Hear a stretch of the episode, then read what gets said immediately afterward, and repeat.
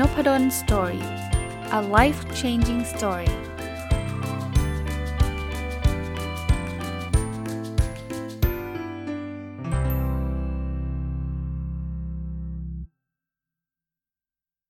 สวัสดีครับ ยินดีต้อนรับเข้าสู่นพดล Story พอดแคสต์นะครับ วันนี้จะเอาหนังสือต้องเรียกว่าเป็นหนังสือที่มีชื่อเสียงอย่างมากนะ หนังสือชื่อดังเลยก็ได้นะครับ ชื่อว่า The Alchemist หรือแปลเป็นไทยชื่อว่า ขุมทรัพย์สุดปลายฝันนะครับ ก็หนังสือเล่มนี้เนี่ยต้องเป็นหนังสือในตำนานกันแล้วกัน เขียนโดยคุณเปาโลคูเอลนะอ่านชื่อถูกเปล่าไม่แน่ใจนะครับ แต่ก็เป็นหนังสือที่พูดถึงคนเขียนก่อนนะครับ คนนี้เนี่ยเป็นนักเขียนร่วมสมัยที่ทรงอิทธิพลคนหนึ่งของโลกนะเขาเขียนหนังสือหลายเล่มเนี่ยลองดูยอดขายนะ รวมทุกเล่มนะ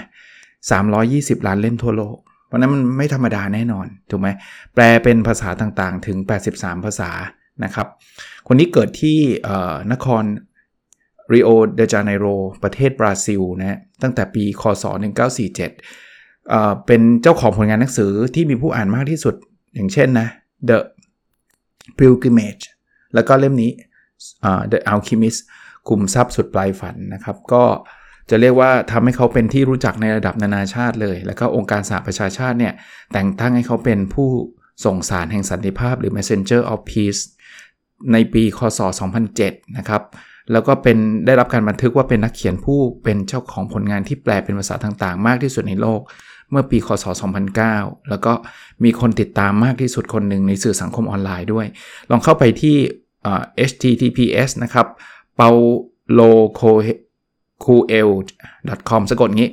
p a u l o c o e l แล้วก็ h o b l o g อ๋อมีคำว่าบล็อกด้วยแล้วก็ .com นะครับ ก็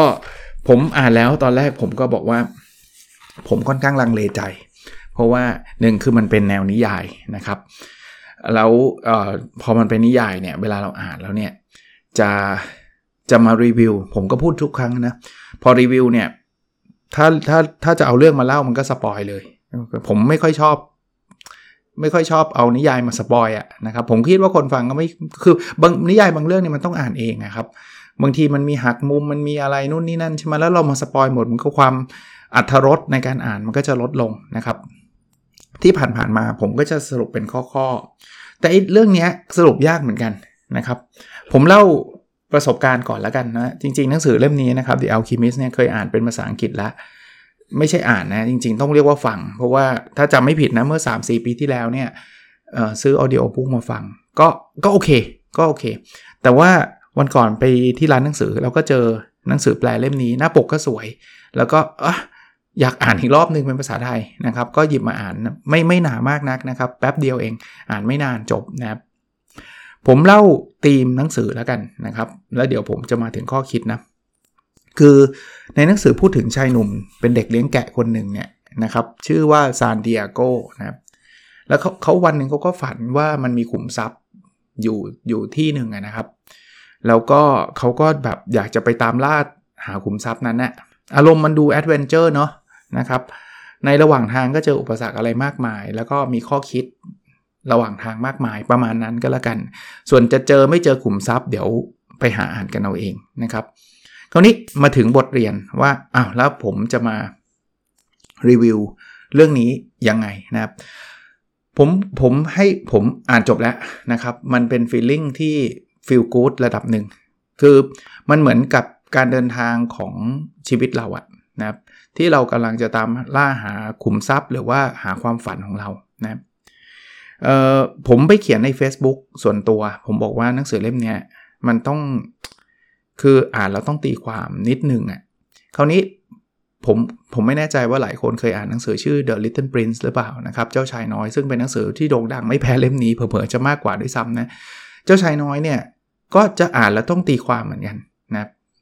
คราวนี้ผมก็ไปเขียนผมก็บอกว่าเออมันมันก็แล้วแต่คนที่จะตีความนะก็มีอาจารย์ท่านหนึ่งเนี่ยท่านเขียนมาบอกว่า เวลา ผมตีความเนี่ยให้ลองให้ลองนึกถึงสิ่งที่เรากำลังนึกถึงอยู่ เวลาอ่านหนังสือเล่มนี้ ผมว่าเป็นไอเดียที่ดีนะครับ อย่างเล่มนี้เนี่ยผมอ่านแล้วผมนึกถึงว่าอาการเดินทางของซานดิเอโกเนี่ยที่เขาจะไปพีระมิดก็แล้วกันเดี๋ยวเดี๋ยวอ่านก็เจอนะครับ ที่เขาคิดว่าขุมทรัพย์อยู่ที่พีระมิดเนี่ยนะผมก็เปรียบเทียบเหมือนการเดินทางของชีวิตเรานะครับอันนี้เป็นการเปรียบเทียบผมเองนะครับ ผมว่าเริ่มต้นอย่างนี้ครับ อย่างแรกเนี่ยเเราจะต้องมีความฝันก่อน คือถ้าเกิดเราไม่มีความฝันเนี่ยนะ ผมคิดว่ามันก็ล่องลอยอะ่ะ เราก็ไม่รู้จะเดินทางไปทำไม คราวนี้ความฝันมันจะมาจากยังไงนะครับ ในหนังสืออย่างในหนังสือเขาก็ใช้เขาเรียกว่านิมิต นิมิตคือเขาฝันจริง ๆ นะครับ ว่าเขาฝันว่ามีคนมาบอกหรือเขาเขาใช้คาว่าสัญญาณนะ เหมือนสัญญาณอะไรบางอย่างที่จะกระตุ้นเตือนว่าเนี่ยมันมันกำลังบอกอะไรบางอย่างว่าเราเกิดมาเพื่อสิ่งนี้นะครับ ผม ผมก็เปรียบเทียบกับชีวิตเราเหมือนกันนะ บางทีเราเราพูดถึงดีมเราพูดถึงความฝันหลายคนก็อาจจะมีอยู่แล้ว หลายคนอาจจะยังยังไม่มี แต่ว่าผมว่าอย่างแรกที่เราต้องทำคือตั้งคำถามกับตัวเองอะว่าความฝันเราคืออะไร แล้วลองลองดูสัญญาณสำสำหรับผมสัญญาณคือ มันมันนั่งอยู่บนโต๊ะแล้วก็หลับตามันคงไม่ได้นะหรือว่าจะให้เราฝันจริง ๆ ผมว่ามันคงยากนะสัญญาณคือการเริ่มทำอะไรหลาย ๆ อย่าง แล้วเราจะเริ่ม เหมือนกับบอกตัวเองได้แล้วว่า เออ เรามีความสุขจังเลยเวลาเราทำสิ่งนี้ แล้วเราทำสิ่งนั้นให้มันสุดๆเลยครับทำสิ่งนั้นให้มันให้มันมากขึ้นมากขึ้นมากขึ้นเนี่ย ผมคิดว่ายังยังอาจจะไม่ต้องไปคิดว่าจะสำเร็จไม่สำเร็จนะ สมมติเราเริ่มรู้สึกว่าเราเขียนหนังสือแล้วเรามีความสุขจังเลยเงี้ยเราเขียนมากขึ้นมากขึ้นมากขึ้นเรื่อยๆเพื่อเช็ค ว่านี่คือความฝันเราจริงหรือเปล่านะครับ แล้วสุดท้ายเดี๋ยวเดี๋ยวเราจะน่าจะได้สิ่งนั้นออกมาเหมือนกับในหนังสือเล่มนี้นะครับซานดิเอโกเขาก็ฝันว่า เออเขามีนิมิตหรือเขามีความฝัน มีสัญญาณอะไรต่างๆ ว่าเขาจะได้เป็นเจ้าของกลุ่มทรัพย์นะครับ อันนี้เป็นบทเรียนข้อที่1 นะหาความฝันตัวเองให้เจอ อันที่ 2 คือบางคนเจอแล้วครับ แต่ว่าเราต้องมีความกล้าในการออกนอก comfort zone เพื่อไปตามหาความฝันนั้น ข้อนี้เนี่ยมันดูเหมือนกับที่เราเคยอ่านหนังสือ how to ทั่วไปเลยนะกล้าออกจาก comfort zone แต่ผมบอกได้เลยว่ามันไม่ง่ายนะในหนังสือเล่มนี้เนี่ยซานเดียโกก็เป็นคนคนเลี้ยงแกะ ซึ่งก็ไม่ได้ว่า จะจะลำบากมากมายนะคือเขาก็เลี้ยงได้ขายขายขนแกะได้ ก็มีพออยู่พอกินนะครับ แต่ว่าวันหนึ่งเนี่ยเขารู้สึกว่าเขาจะต้องไปตามหาความฝันนะเขาก็ขายแกะทั้งหมดที่มีเพื่อรวบรวมเงินในการเดินทางไกลของเขา นี่คือความกล้าที่จะออกนอกคอมฟอร์ทโซนของเขานะครับก็เปรียบเหมือนชีวิตนะบางคนอาจจะบอกอยากเป็นนักเขียน บางคนอยากจะเป็นเจ้าของธุรกิจโน่นนี่นั่นเนี่ยแต่ว่าพอมันมีงานประจำเนี่ยมันก็คือ comfort zone แล้วอะ comfort zone คืออะไรคือแบบ เออมันก็ not too bad ใช่ไหมมันก็พอใช้ได้มันก็ก็มีอยู่มีกินของเราไปเรื่อยๆ ถ้าเราไม่กล้าที่จะออกนอก comfort zone ตรงนี้ออกมาเนี่ย ผมคิดว่าก็ความฝันคงเป็นความฝันนะเราคงคงทำงานในตำแหน่งนี้ไปจนเกษียณ แล้วก็จะมีสิ่งที่ค้างคาใจว่าถ้าตอนนั้นฉันจุดจุดจุดใช่ปะผมพูดแบบนี้เนี่ยแปลว่าอาจารย์นพดลยุให้ลาออกวันนี้พรุ่งนี้เลยไหมผมผม ส่วนตัวผมเป็นคน conservative กว่านั้นนะครับบางหลายคนก็ตัดสินใจเลยนะอ๋อลาออกเลยลุยเลย แต่แต่ส่วนส่วนตัวผมเนี่ยผม conservative เพราะว่าผมคิดว่าเราไม่จำเป็นที่จะต้องรีบออกขนาดนั้น ทุกอย่างมันต้องมีแผน แม้แม้กระทั่งหนังสือเล่มนี้เนี่ยเขาจะพูดถึงว่าโอ้เขาเป็นเด็กเลี้ยงแกะ แล้ววันหนึ่งเขาจะตามความฝันเขาก็ขายแกะ แต่ผมคิดว่าเขาก็มีแผนนะว่าเขาจะทำอะไรนะครับ ผมถึงพยายามทำไอ้รายการวิกเกนองเทอร์เพเนอร์ผู้ประกอบการวันหยุดสำหรับคนที่อยากเป็นผู้ประกอบการ แต่ว่ายังไม่พร้อมที่จะลาออก ผมไม่ได้บอกว่างั้นก็ก็ทำงานไปเรื่อยๆนะเราวางแผนจะลาออกก็ได้ครับ แต่ว่าเงินเก็บมีพอไหมได้ลองทำจริงหรือหรือยังแล้วกลับไปที่ข้อที่1อะความฝันนั้นเป็นความฝันเราจริงหรือเปล่า ถ้าเราไม่เคยทำเลย บางทีเราไม่รู้นะบางคนบอก อยากเป็นนักธุรกิจจะได้จิบกาแฟ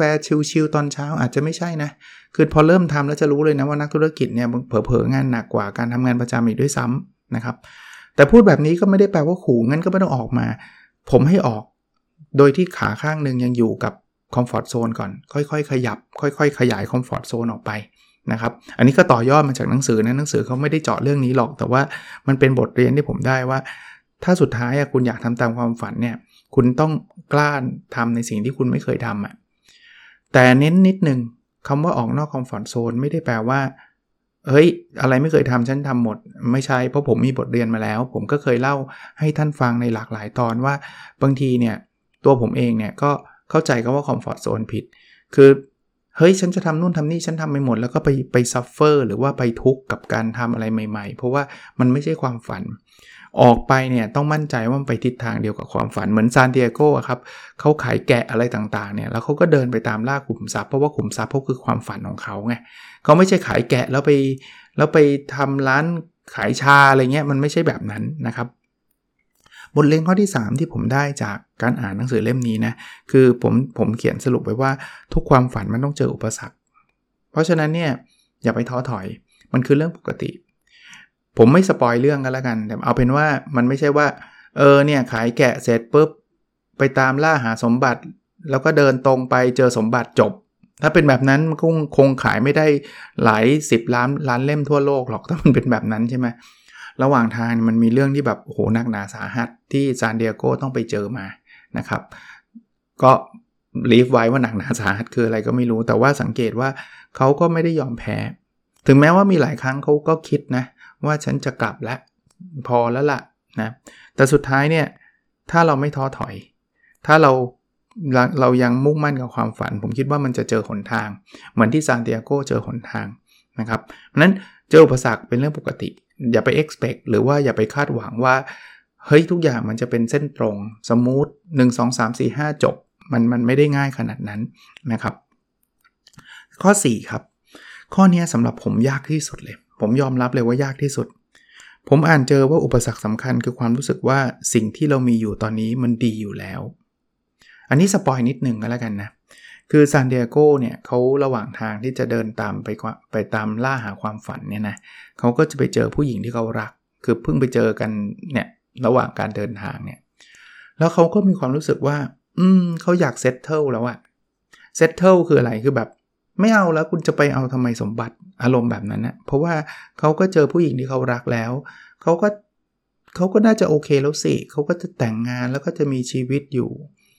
ซึ่งในหนังสือเขาก็บอกว่าก็ได้ ถ้าคุณตัดสินใจทำแบบนั้น แต่คุณจะมีอะไรคาใจอยู่ตลอดเวลา ว่าเนี่ยคุณน่าจะไปน่าจะไปแล้วสุดท้ายคุณก็อาจจะจะต้องไปอยู่ดี ผมพูดมาแบบนี้ไม่ได้แปลว่าเรื่องเรื่องของการแต่งงานอย่างเดียวนะ ผมกำลังพูดถึงว่า อะผมผมยกตัวอย่างเลย อันนี้ผมเปรียบเทียบให้กับการดำเนินชีวิต เช่น คือบางคนเนี่ยอยากจะทำธุรกิจ บางคนอยากจะเป็นนักเขียน อยากจะเป็น podcaster อยากจะมีร้านอาหารแบบเต็มไปหมดเลยความฝันเนี่ยแต่ว่าสิ่งที่มันเป็นอุปสรรคสำคัญมากคือชีวิตปัจจุบันมันไม่ได้มันไม่ได้แย่ไงก็ก็ดูโอเคเลยนี่หว่า พูดง่ายๆว่าอะสมมุติเงินเดือนก็ก็ไม่น้อย แถมงานก็ไม่ได้แย่ อันนี้ยากสุดผมผมผมยอมรับเลยว่ายากสุด คือถ้าเกิดเงินเดือนน้อยเงินไม่พอ งานก็แย่หัวหน้าก็ห่วย มันตัดสินใจง่ายกว่าไหมที่จะบอกว่าฉันไม่เอาละฉันไม่ทำละฉันจะออกมาทำเป็นเจ้าของร้านกาแฟดีกว่า ฉันอาจออกมาเป็นนักธุรกิจดีกว่าใช่ปะ่ะเพราะว่ามันมีแรงกดดันอะว่าอยู่ไปมันก็ไม่รอดอะอยู่ไปมันก็แย่อันนั้นนะผมว่าตัดสินใจได้ง่ายกว่า แต่ถ้าเกิดอยู่ไปมันมันโอเคอะส่วนตัวเลยนะ ข้อนี้ถึงแม้ว่าในหนังสือเล่มนี้เนี่ยแน่นอนครับพงพอเดาได้ว่าซานเดียโกก็เลือกทำตามความฝันนะ ทั้งทั้งนี้จริงๆแล้วทุกอย่างก็ดูเหมือนจะโอเคอะแต่เขาก็กล้าเดินออกมา แต่ส่วนตัวผมเนี่ย ผมก็คิดว่างี้ฮะอันนี้อันนี้ผมต่อยอดจากหนังสือไปนะ ผมว่าเราต้องไตร่ตรองดีๆนะ เพราะบางทีเนี่ยมันเหมือนกับคุณพอใจกับสิ่งที่คุณมีจริงหรือไม่อะ่ะ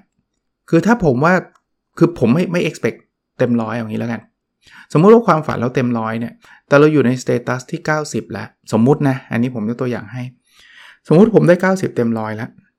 การเดินออกไปเนี่ยมีโอกาสได้ได้ร้อยเต็มก็จริง จาก 90 เป็นร้อยก็จริง แต่มันอาจจะมีโอกาสตกจาก 90 เหลือศูนย์ก็ได้ไง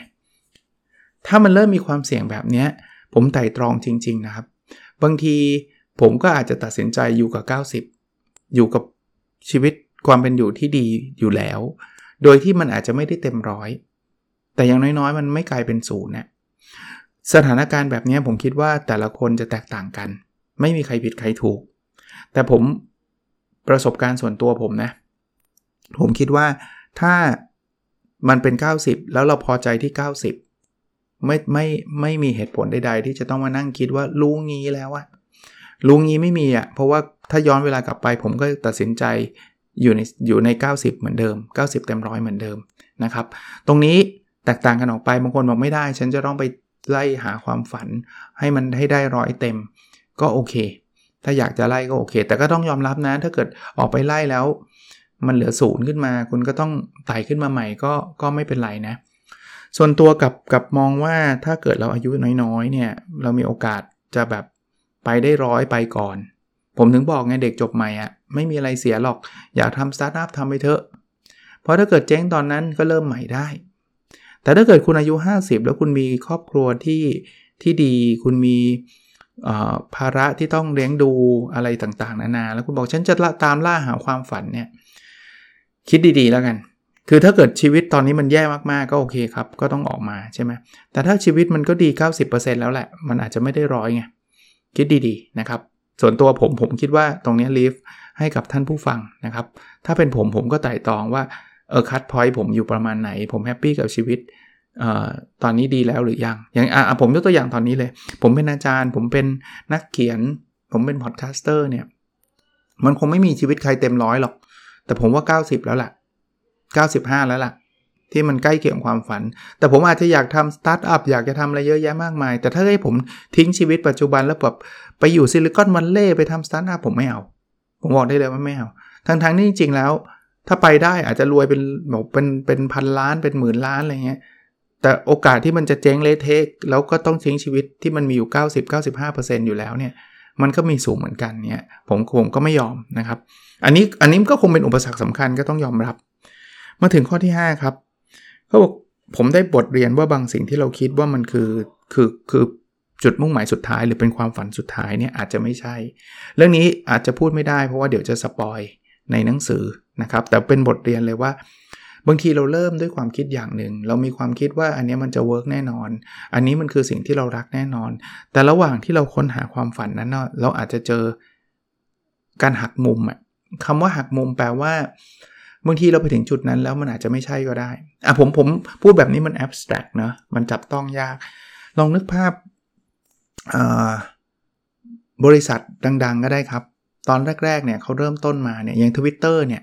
เขาไม่ได้เริ่มต้นมาจะทำทำทวิตเตอร์ตั้งแต่แรกนะผมเข้าใจว่าจะทำอะไรเกี่ยวกับพอดแคสต์ด้วยซ้ำนะทวิตเตอร์เนี่ยตอนแรกนะแต่ว่าสุดท้ายมันทำแล้วมันไปไปมามามันกลายเป็นทวิตเตอร์อะ คือคือไม่ได้เริ่มจากทวิตเตอร์อะแต่ลงเอยก็สำเร็จเหมือนกันแต่สำเร็จในอีกอีกอีกอีกภาพหนึ่งเลย ผมว่าชีวิตเราคล้าย ๆ แบบนั้นน่ะคือเราจะมีความคิดความฝันว่า โอ้ ฉันอยากจะเป็นอันนั้น อยากจะเป็นอันนี้ ฉันอยากจะทำธุรกิจอันนั้นอันนี้ แต่ว่ามันไม่ได้การันตีนะว่า อันนั้นคือสิ่งที่เราจะไปถึง หรือว่าเป็นสิ่งที่เราอยากได้จริง ๆทำทำไปเราอาจจะชอบอีกแบบหนึง่งอย่างผมผมยกตัวอย่างนะผมไม่เคยคิดว่าจะ แบบโตขึ้นมาเป็น podcaster มีผู้ฟังเป็นหลักหมื่นทุกวันอย่างเงี้ย ไม่เคยคิดเลย ไม่ไม่ไม่มันมันมาเอง มันมาเอง ผมผมรู้ว่าความฝันผมนะ คือผมอยากเป็นนักเขียน ผมชอบ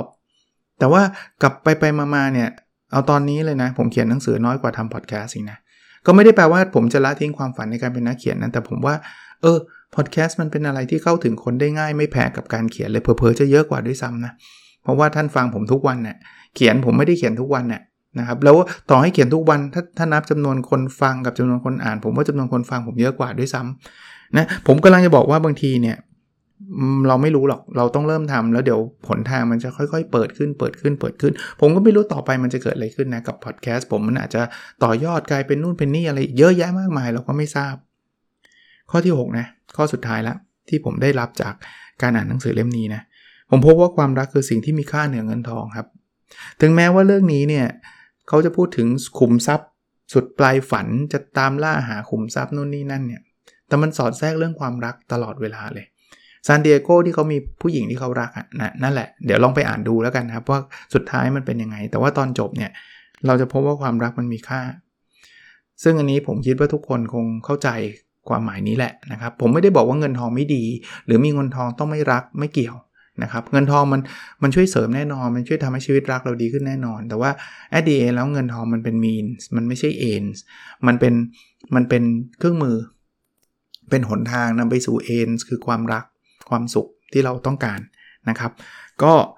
เป็นมุมผมก็แล้วกันนะ 6 ข้อที่ผมได้จากการอ่าน The Alchemist นะครับ 1 คือหาความฝันตัวเองให้เจอนะครับ 2 คือกล้าที่จะออกนอกคอมฟอร์ทโซนเพื่อไปตาม ล่าหาความฝันที่เราเจอมาแล้วนะครับ ที่เราคิดไว้ 3 คือทุกความฝันต้องฟันฝ่าอุปสรรคนะครับ อย่าไปท้อถอย 4. อุปสรรคที่สำคัญคือความรู้สึกว่าตอนนี้ก็ดีอยู่แล้วนะครับ 5. บางสิ่งที่เราคิดว่าเป็นความฝันนะ่ยท้ายที่สุดแล้วมันอาจจะไม่ใช่ก็ได้นะครับ เปิดใจให้กว้างไว้แล้ว6นะครับความรักคือสิ่งที่มีค่าเนี่ยเงินทองนะก็มุมผมแล้วกันนะครับอ่าอ่านนิยายที่ไรมารีวิว จะมีความรู้สึกแบบนี้ทุกทีว่าไม่ง่ายเลยไม่ง่ายเลย แต่อยากให้อ่านเองนะครับอยากให้อ่านเอง เป็นเรื่องราวเซตติ้งแบบทะเลทรายอาหรับสเปนอียิปต์อะไรประมาณนี้นะครับแต่อ่านไม่ยากหรอกนะครับ ผมว่า The Little Prince อ่านยากกว่า abstract กว่านะครับก็ขาย 80 กว่าล้านเล่มทั่วโลกครับ ผมว่าไม่อยากให้พลาดอะนะโอเค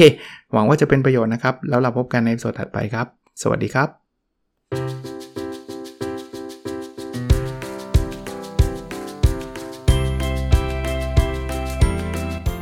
n o p a d o n Story